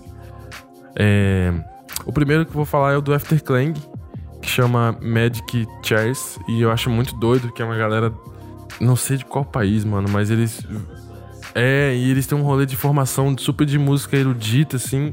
Você procura os vídeos dele na internet. E eles com uma, uma orquestra absurda atrás, mas é um som. Eu, o rolê erudito vira uma ferramenta, assim, porque eles querem. Porque eles juntam com a eletroacústica também. E um monte de sintetizador muito doido. E a voz do cara é, é- é bem maluca também, super bem gravona, assim. Você nunca olha pra ele assim, você nunca acha que ele vai ser aquela, aquele personagem ali no- na, na banda. Você acha muito foda, muito bonito. Você é muito Afterclang fan. Nossa, muito. Nossa, eu sou fã. Minha amiga estão gravando disco novo, estão postando, estão gravando disco novo e eu tô chorando pra cada post que eles soltam, assim. E aí teve uma época que eles, eles deram uma parada na banda e começaram com uma que chama Lima. Nossa. E foi que mexeu muito comigo também. O disco é 1982, assim, super Esse disco absurdo. Esse E é disco bem lindo. absurdo. Começa com um chute na cara já e, e os timbres lindíssimos. E é bem emocionante de ficar ouvindo. Tem uma outra banda que a gente escuta bastante também, que é o The Internet. Amamos. Vocês vão no show? Não A erram. gente quer muito colar no show. Ó, eu já tuitei falando que eu queria vocês e Mamundi abrindo pra eles. Oh, meu Deus! Vamos levar pra Profetiza, frente isso daí. Sonho, Sim, sonho de Steve mesmo. Lacy. Sou muito fã mesmo, assim. Ei, nossa! É, de ficar Steve trabalho é um solo do Steve, príncipe. da Eu é. amo o Steve Todo mundo Amo. Não tem maravilhoso. como assim. não amar esse cara. Amo. Aquele Ele, álbum a guitarrinha dele. Ego Death é lindo também, a Nossa, gente gosta Ego muito. Death é meu álbum, né? E aí tem uma música que, pô, acho que formou nós três, assim, de alguma maneira, que é uma do Kirk, do Kirk Franklin. Ele é um artista. Ele é um artista RBzão, gospel também, é. RBzão, assim. Soul, é muito louco. É, mas bem soul. E é muito louco que ele é um pastorzão, assim, conduzindo um coral absurdo, enorme. E Caralho, esse cara é um pastor? ele é um Uhum. pastor, mano. Você acredita? E. Ele é muito foda. É muito foda. Os- esses, a, a música que eu gosto muito chama Brighter Day. E Nossa. Essa música é foda. é, Essa música me muito fez- me bonito deu e- vontade e de é muito ter banda. emocionante ver É. o coral. Ele conduzindo o coral, vai falando, vai, para, para, para aí, vai, agora vai, agora vai pro refrão. E ele conduzindo todo mundo. Nossa, ele é desde os anos inteira. 90. Aham, Sim. é muito foda. E aí, eu acho que teve outro disco que mexeu, um artista que Nossa, mexeu muito com a mais do gente que aqui. uma dica. É, vocês estão me falando, agora eu quero ver quem vai falar. Mas é o último, mas é o último. O Jonga e os dois álbuns dele, Heresia e O Menino que Queria Ser Deus, são álbuns também que, porra, foram É a um minha soco nova na cara religião. também. Saí do muito bonito. evangelicalismo e virei. e aderi os dois discos do John. Você é jongadora. Exatamente. Porra, lembrei de um também agora. Ah, mas agora. Ah, agora eu vou tacar. Mas aí fica difícil, né, O gente? do. Ah, mas vou falar rapidinho. Thundercat. Thundercat também. Ai, Cara, amamos. Que a O gente. Drunk? Sim. Quando eu vi esse drag, eu tava de bicicleta, voltando do trabalho de noite. E eu agradeci porque eu tava viva na mesma época que esse disco saiu e eu pude escutar. É Me deu bom essa quando sensação. acontece É bom Que- que- eu aquele Eu tava, eu lembro que eu assim tava dele. indo pra casa pensando, falei, meu Deus, eu tô viva, eu posso escutar esse disco. Sim. Nossa, que- Isso eu é fiquei muito triste legal. pelas pessoas que morreram antes de Antes. ouvir e vão nascer. Não, depois Vocês viram ele ao vivo? Vocês conseguiram ver? Não, Não, mas porra, aquele É, Tiny Desk que ele fez do, do NPR lá, ele. Nossa, é muito foda. É muito foda. Tem que ver isso aí, gente. Tem que ver isso aí. É Thundercats escola, tem vários lançamentos ali, mas eu acho que o, o, melhor conteúdo dele, assim, Tiny é, Desk é o Tiny é- Desk dele. Sim, mano. sim. É Bom mesmo, foda. é bom. É muito lindo. Elô, É, só única dica. Eu tenho uma, porque, né, gente, eu faço unidade. jus ao bloco, no caso. e daí, mentira. Vocês são Não, mas o convidados, vocês bloco- podem. Vocês Minha são crítica ao convidados, Kleber. podem falar. Mas o vocês bloco podem é, falar tudo você que vocês precisa ouvir isso, não tem um limite. É verdade, né? Tá bom, desculpa. Mas eu ouvi, eu cacei numa playlist da minha amiga Isabela Yu. Ela tem umas playlists que chama Playlist Pública 1, Playlist Pública 2. Ah, eu playlist amo a Yu. Não sei se vocês seguem. É, são boas. Daí eu encontrei essas três meninas da Noruega que elas têm um EP só. É, as duas. Smers? Não, mas ela gosta muito É, também. Eu amo Smers. Não, chama Sassy 009. Tipo, Sassy 9, Sassy, sei lá. Enfim, não sei como fala. E é meio muito gostoso. É meio muito gostoso, é engraçado, mas é, é bem gostoso. É tipo meio música pra fazer faxina, assim. É tipo uma baladinha, tipo uns beatzinhos com uns umas vozes suaves, sabe? Eu gostei muito, assim. Gosto muito dessas coisinhas leves. Adoro artista que você vai ver e tem tipo um EP, assim, sabe? É gostoso de ouvir, porque daí você fica nessa expectativa que vai, vai evoluir, vai ser mais. Então é isso, SESI, tipo S-A-S-S-Y 009. Se você não achar, procura na pl- playlist pública 2 da Ou Isabela procura Yu. no nosso site, porque a gente Ou, compila exatamente, a todas gente as vai compilar tudo. Eu tô esperando por isso já, que eu vi E vai ter uma playlist com tudo que rolou, enfim. É, pode ouvir tranquilo que depois é só clicar Vai lá ser a melhor playlist. É isso, quem falta? Você? O Nick. O Nick. E eu, e a Isadora. Bom, minha dica dessa semana é, na verdade, um, um documentário que chama Fire Festival. Em português ficou Fiasco no Caribe. Melhor nome brasileiro. Adoro. É basicamente a história daquele festival Fire que rolou ano passado e que meio que deu 2017, 2017. 17. É, que a gente tá na- 2017.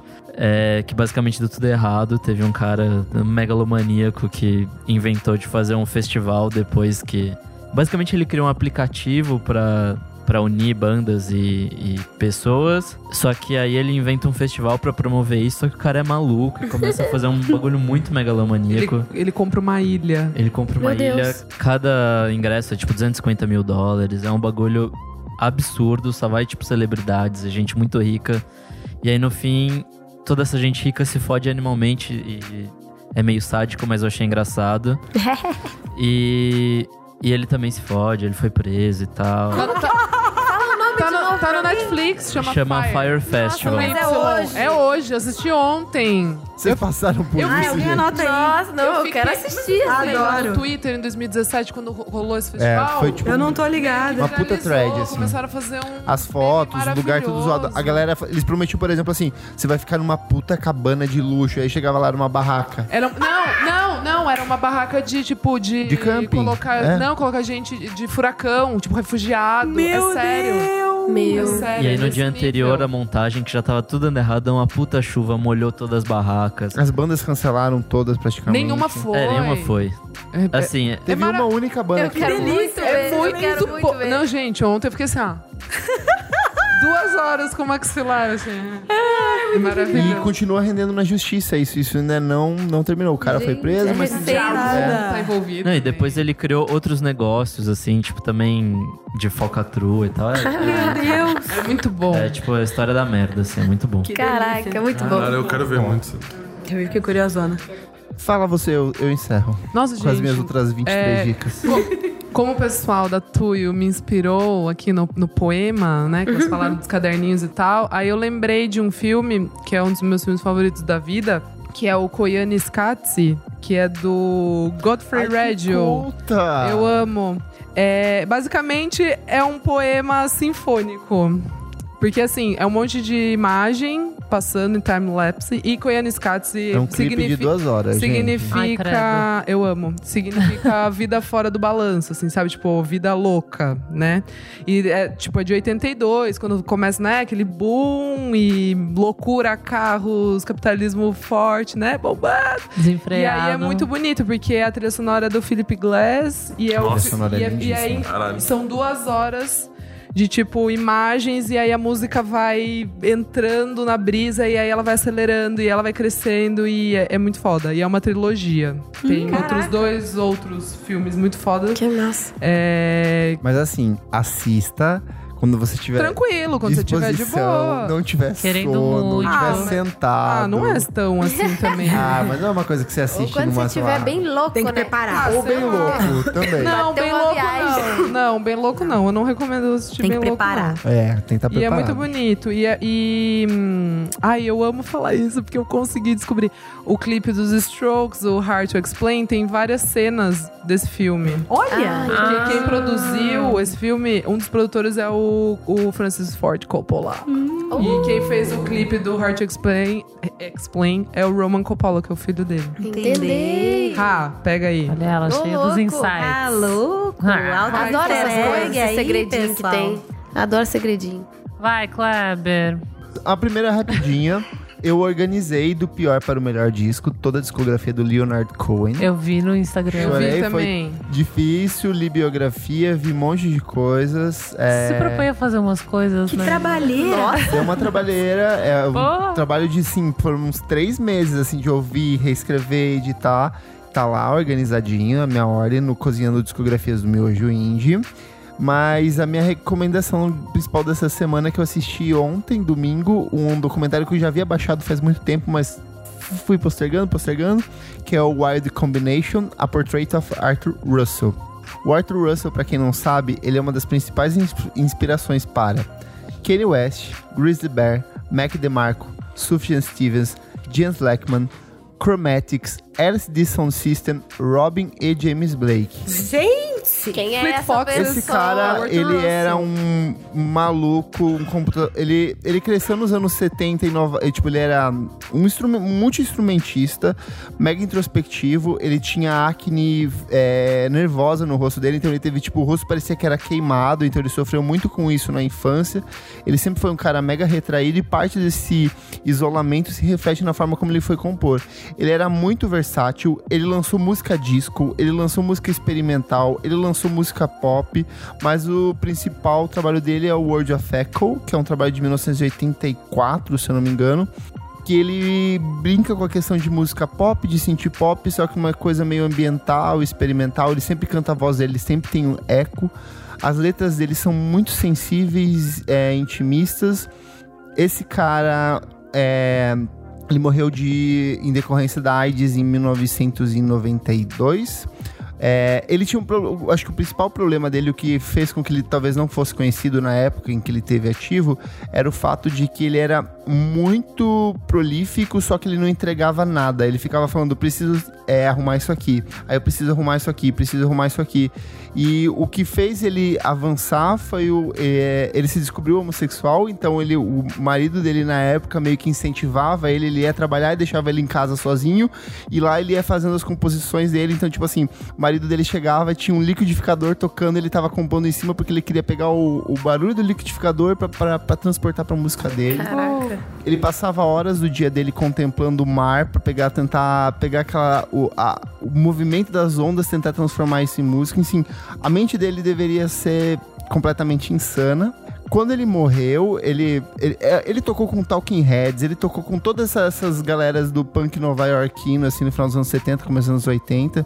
Quando ele morreu, ele era, tipo assim, cultuado por uma galerinha. Então, eles foram revisitando os arquivos dele e descobriram que ele tinha mais de 900 músicas gravadas, coisas que ainda não saíram e estão saindo. Então, o cara do Grizzly Bear, um dos integrantes, já lançou um disco com músicas dele. Tem um cara que ficou especialista em relançar as coisas dele. Então, todo ano tem um relançamento novo. É, há, há um tempo atrás teve aquela uma coletânea com vários artistas, incluindo o Sufjan Stevens, Hot Chip, é, re- resgatando a carreira dele. Então eu recomendo muito, vou recomendar assistir esse documentário. Tem na Amazon Prime, só que na versão gringa, então você tem que configurar o DNS ou fazer o Piratex. Baixa, porque, cara, esse Que vai tá documentário nunca, nunca vai vir pro Brasil, então, tipo, ou tem ou você baixa. Tem, sou, sou dessas. E ouça o World of Echo, que é o trabalho dele, que é, tipo, o principal disco, assim, maravilhosíssimo. Excelente dica, achei quente. Muito bom. Viu como eu fui rapidinho? Vamos pro último bloco do programa Desliga o Som. Desliga o som. Chegamos aqui no último bloco do programa Desliga o Som. Elo, conta pra gente o que é esse bloco. O Desliga o Som é um bloco que a gente conversa sobre coisas que a gente não achou legal, que aconteceu nos últimos tempos no universo da música. Então, algo que não foi babado. A gente vai falar da Anitta ou não? Vocês que introduzem o Sempre falar da Anitta. Então, vale falar da Anitta? Mas vocês podem me colocar no contexto? É, a Anitta passou pelo. A gente falou semana passada do Negro do Borel. Que ele fez um comentário transfóbico. Ah, é, ela vai passar E é que a Anitta continua fazendo merda, né? Não é que ele é o melhor amigo dela. Ela tá numa trajetória de merda, Tá. né? Que é, é complicado. Difícil. Mas é o melhor amigo dela, né? Ela não vai. Tá, ok, mas você não Mas leva o cara. dela- a sério. Sei, Justamente mas ela- por ser é, melhor amiga, ela devia ser a primeira exato. ô fulano, o que você tá fazendo? E eu acho que tem muita gente nesse rolê, viu? Falar que a moda do momento é você não pensar nas paradas que você fala. Exato. Fala um monte de bosta, não pensa, nossa, não pensa na voz que você tem. Ai, que preguiça essa gente. Cons- Rala, rala, rala pra construir as coisas, abre a boca, fala merda, cai tudo. As gays caíram matando, se organizaram, foram lá no perfil da Madonna e agora falaram, ó, não chama isso. Isso foi maravilhoso. Porque ela tá, tipo, quem sustenta ela é o público LGBTQI, assim, tipo... Não, e esse é nego do Borel é muito escroto, cara. Nossa.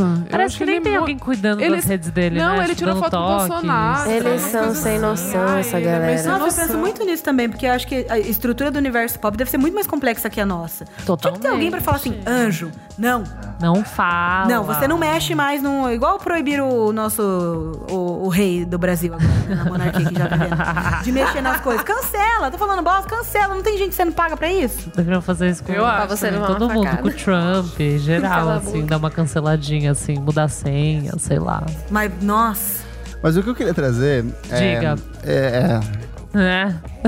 É que rolou uma situação meio uh, chata, assim, na, na última sexta, eu e a Isadora, a gente tocou na abertura do show da Kimbra, lá no Cine Joia, foi legal pra caramba. Putz, nos divertimos muito. Muito, foi uma delicinha. Incrível. E aí, determina... Aí, assim, a gente... é- é- era uma noite gay. O público lá é, era, sei era lá, bem, é. 95% Era- era- é, era gay, que tava lá, tipo, foram pra ver a Kimbra.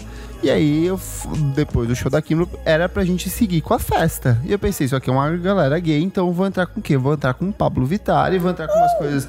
Eu entrei com o Pablo, Diz entrei com o Duda Beat, eu entrei Nossa, com foi uma o delícia, viu, pessoal? Eu ir dancei embora, foi muito gostoso. É, valeu. Tipo, foi, foi pra isso, foi pra divertir a galera que tava lá. E aí, assim, o que eu fiz? Eu entrei com o Chitãozinho e Chororó, Foi lindo. Eu cantando... Só falar Alô? Tipo, peguei até aquela parte que ele fala: Alô, tô ligando pra saber como você está. Tava à toa e por isso resolvi ligar pra contar que sonhei com você. Aí- E aí entra Pablo Vittar Foi cantando. foda. Que coragem Que você DJ, tem. gente, que e tipo DJ. assim, quem tava lá, as gay, foram o delírio, né? Todo mundo curtiu, foi dançando, beleza. Me para uma menina do lado e aí ela, eu vi que ela tava gesticulando muito. Quando eu fui aproximando, eu vi que ela tava me xingando.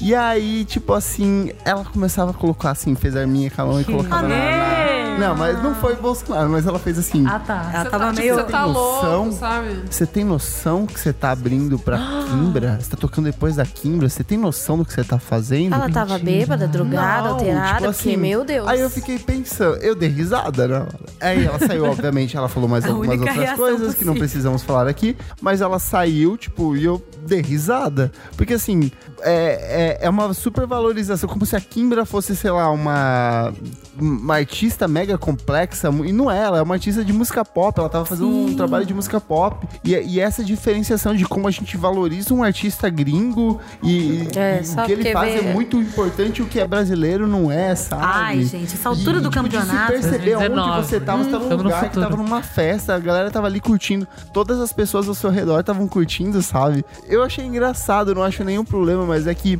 como a gente mede as coisas, né? Eu achei tão desproporcional. Eu fico imaginando como as pessoas fazem leituras complicadas das coisas que a gente elabora. É, e que, que. Não sei que percepção que ela tem quando ela dá o play, se ela nunca lê uma entrevista, sei lá, não. Isso é muito crazy, né? Que- Porque tipo. Que uma galera que tem essa perspectiva tão distante do que a gente constrói no cenário independente. O que, que esse pessoal tá fazendo lá? Como que cai de para que, tipo. Porque. Sei lá, tem o play que você dá, mas tem todo um princípio que rege essa engrenagem da, da cena indie, como é que as músicas são feitas, todo mundo faz as coisas, a maior parte faz na guerrilha. Tem um monte de playboy? Tem, mas de, de alguma forma eles tiveram que fazer uma escolha. Sei lá, às vezes na família só tem engenheiro. Ai, eu vou ser músico. Sei lá. É, já é uma contracultura. Já é, então. E aí, pa- para de paraquedas uma pessoa dessa. É que eu acho que essas pessoas, elas nem pensam, elas estão ali só pela. Se bem que pra ela ter falado que, tipo, Pablo Vittar era algo baixo perante Kimbra, sabe? Tem que ter um mínimo de uma reflexão nisso. Gente, sabe? essa, essas. Eu fui ouvir. Eu não manjava tanto, né? Eu fui no show, eu fui ouvir Kimbra. Eu gostei.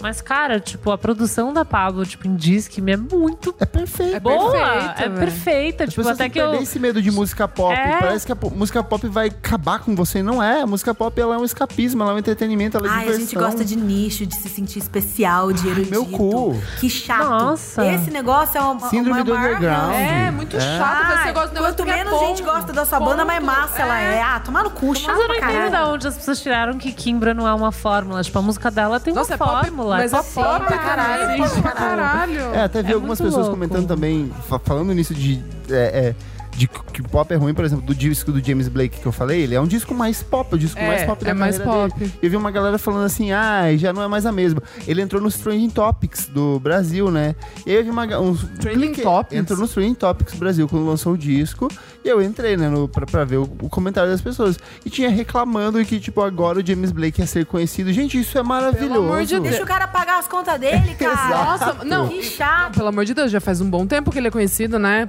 Vamos, vamos, né? Ah, é Pera lá, trabalhando com todo quer, mundo, é. Kanye West, Ch- Chase the Rapper. Tipo, ah, não, agora ele ficou Cara, famoso. é pop faz Pelo amor de tempo, Deus, é. né? Todo mundo tá procurando ele faz 10 Não, anos pra produzir coisa. artistas que tem Que você não consegue entender uma- o disco. É, então tem uma música e ele lançou Não. essa música em um formato de disquete que você ouve Não, se você gostou, se você gostou do, Caralho, do é formato de verdade. sketch, mas porque você gostou, tudo bem. Se é cabeçudo e mas você gostou. É. é porque você é, Oh, diferenciado. pelo amor de Deus, gente. Mas Sabe eu, mas eu você usa pra puxar uma conversinha? Tipo, ai, você conhece? É, Ai, sim. ai, Ai, Ai, você é tão única, Não, rara. porque eu conheço Mas só que só eu tenho Blake. acesso. Gótica, rara e otaku, assim.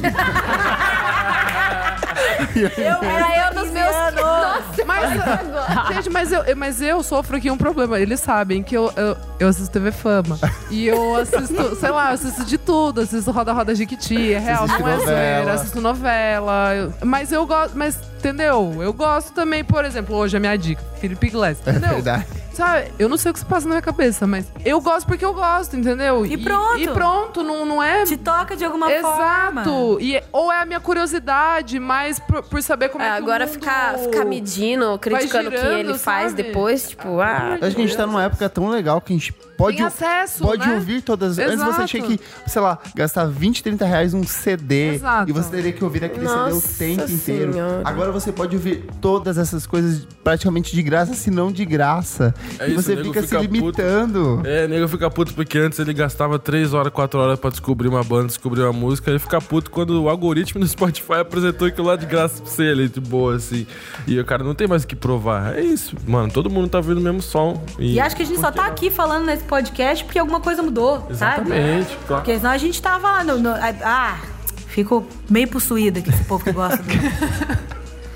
É, mas não é. Ridícula ela. Eu tenho mais uma última reclamação. Vai, minha. a gente eu sou adora sempre eu só que traz é as um- reclamações. É um reclame aqui. Esse é o vai. bloco mais legal. Vocês compram vinil? Não. Não. Eu A gente não tem compro. onde tocar. Eu, eu, eu não compro porque é caro. Mas Então, quando, deixa tem, eu dar quando um- sobra, eu Vontade a compro. gente tem. É, É, é quando é é sobra, bonito, eu compro né? ali um negocinho. Mas não- Então, eu realmente gosto de comprar. Eu gosto de ir no, em feirinha, eu vou lá no centro, vou na Galeria Barão Novo lá, onde tem todas as lojinhas de disco.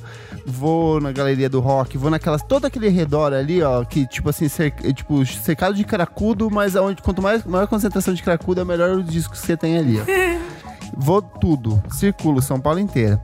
A galera tá perdendo a mão no preço do disco de vinil Tá. aqui em São Paulo. Tá. Vinil simples, sei lá, não é duplo, é um vinil simples, sei lá, 10 faixas, tem gente cobrando vinil a mais de 250 reais. Tá assim, Exato, tá tipo fui- 200 reais um. Sábado, tá- sábado eu falei assim, fiz todos os meus afazeres, gente. Fui, pra, fui, fui pra, pra, pra galeria porque eu queria comprar o disco da Robin, fui ver se alguém já tinha. Poderia comprar, poderia entrar na Amazon, comprar, entre- esperar, sei lá, um mês entregar? Poderia. Mas eu realmente gostei, eu gosto de ir Eu lá. gosto também de e escolher. cutucar e falar, olha isso aqui. Sai de lá com o disco da Sinead O'Connor por 20 reais. Foi maravilhoso. Mas assim, eu comecei a perceber que tem uma. um- o o preço tá muito elevado. E o que eles fazem? Eles pegam, por exemplo, um disco do é, Clube da Esquina. Não é nem a primeira edição, não é nem a terceira, não é nem a quarta. É prensagem recente. E eles colocam assim, 260 reais, edição Tem que parar rara. de pagar, ó, pessoal. É, cara, e aí o que acontece? Tá acontecendo. Quem frequenta sabe que todos esses discos eles estão. É, Tão, tão encalhados Estão lá. todos encalhados esses discos. Tem um monte de disco que tá lá, sei lá, mais de 5 anos, que a galera dá uma baixadinha no preço, mas tá lá parado. Sei lá, compra às vezes na época o artista que tava, um artista gringo tava fazendo um sucesso, aí compra, sei lá, 15 edições daquele disco. E aí não vende nenhuma. Tem uma, uma loja aqui que, tipo, tem, sei lá. tem, assim, um, um artista específico que está encalhado lá há mais de 5 anos, que eu sei porque eu vou lá toda Olha, semana. E não sai, eles não baixam o disco, eles Tinha não que fazer vão um vender. feirão, gente. Faz um Faz um feirão. feirão, Aí você que vai no feirão, o que, que é? É o mesmo preço. Ah, igual quando então não vai. faz sentido. Aqui, ó, minha Nem pra mandar um crítica. Black Friday, né? Minha crítica é igual quando você 20 vai nos, nos depois. brechó gourmet. Brechó gourmet é isso. Uma vez fui ver uma sainha ali e falei, nossa, brechó, né? Falei, nossa, quanto tá essa sainha? Ela 100 reais. Eu, o quê? Mas, é, pode 100 crer. reais. É muito Eu isso. falei, é mas brechó nossa, gourmet. não é brechó? Ela sim, é usada. Eu falei, então, que, Não quanto que baixa. foi a, a nova, quando tava nova, né? Porque, é, gente, sem condições. Você faz um negócio que é pra ser. Os comerciários. É. Pessoal que gosta de Eu música sei que tá não tá, difícil não pra é? todo É, eu ia mundo, falar, eu sei que né, o dólar tá coisas, caro, mas assim, aluguel tal, eu mas- sei que calculo, eu, eu, eu, eu pego o disco e eu falo assim, nossa, 250 reais, tá? O dólar custou isso, esse disco na Amazon custa 20 dólares, vai dar tanto. Ele tá tipo com uma margem, tá tentando ter uma margem de lucro muito acima do É, esperado. mas Não, vamos não tentar faz vender pela quantidade, né? Daí desencalha as coisas, faz um preço bom, aí todo mundo fica feliz, você vende pra é caralho, não fica com as muito coisas importante dentro da indústria da música independente.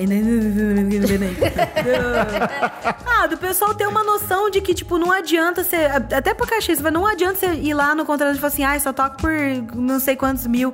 Porque não, não é inteligente pra você quebrar a casa. Se você quebra a casa, o contratante te chama de volta, ou a casa fale. Daí não tem onde você tocar. Não, é- Pô, não pensa, sei Que é o lá. que acontece com as lojas de disco ali, ó. tá? Tipo assim, é que teve aquele boom assim no começo da década de o vinil voltou. Então todo mundo abriu um monte de lojinha. Aí agora já abriu, já fechou, abriu, fechou. Toda semana tá abrindo, abrindo e fechando uma lojinha nova ali. Que a galera não sabe organizar isso, gente. É, pessoal, aí não dá. Não pode quebrar as lojinhas, cara. Para de vender disco caro, senão Tá vai quebrar, isso vai comprar. Me ajuda, gente. Me ajuda a ver meus É discos. isso, desabafei, gente. Tô tá- Curtiu, nossa, arrasou. Representado. Tá ótimo Tá agora. ótimo. Vamos pro encerramento, gente? Bora? Tem comentários hoje? É, hoje tá muito longo o programa, não vamos ler. Pessoal, a banda tagarela pra caralho. Ai, a gente mesmo. gosta. Um Mas manda aqui que semana que vem a gente lê os comentários de vocês. Tem uma galera que mandou algumas coisas no Stories aqui sobre a presença de vocês, mas muito obrigado você. Todo mundo agradece. agradecendo, celebrando. Então é isso, pessoal da tour. Muito obrigado. Pô, Obrigadão, gostou, mó A gente que agradece demais. Deem suas redes sociais Caramba. onde as pessoas vão encontrar vocês, acompanhar a agenda. Ó, são se joga no Google Oi Tuyo, vai achar tudo as redes. Twitter, Instagram, Facebook. A Estamos gente mesmo que mexe. Se tiver dúvida, a- no ligar ali é meu WhatsApp, pode mandar. e... Ah, é isso. Prazerzão. Que massa que vocês curtiram o show. Fiquei feliz Muito. que vocês, vocês foram. Eu vi o da Foi outra show. vez, eu vi o do, Monkey do Buzz. Monkey Bus. Também né? foi muito bonito. Fiquei Bota bastante contente. É. Isadora, suas redes sociais? É... Ah, gente, é- acho que é mais coisa de Instagram mesmo. É arroba Almeida Dora. Muito bem. Adoro, muito bom. Heloísa. É, tô no Insta, arroba Elocliver, Cleaver, pra quem quiser me seguir. E no Twitter, que eu acho muito engraçado e adoro. Então, se quiser conversar comigo, estou lá. Me manda um arroba Elocliver. Nick Silva. Nick Underline Silva, só no Twitter, não me siga no resto porque eu nem posto. Eu sou arroba Kleberfac no Instagram arroba miojoindie no Twitter. Segue mais uma vez a gente nas nossas redes sociais, arroba podcast VFSM no Twitter e no Instagram. É, vamos falar sobre música no Facebook e no nosso site. Você sempre tem todas essas recomendações que a gente fala aqui no longo do programa, organizadinhas com links www.vamosfalarsobremusica.com.br. Muito obrigado pela sua audiência. E Adorai. Beijo, obrigado a vocês mais uma vez. Obrigada, turma. E até a os próxima. Tchau, tchau. Tchau, gente.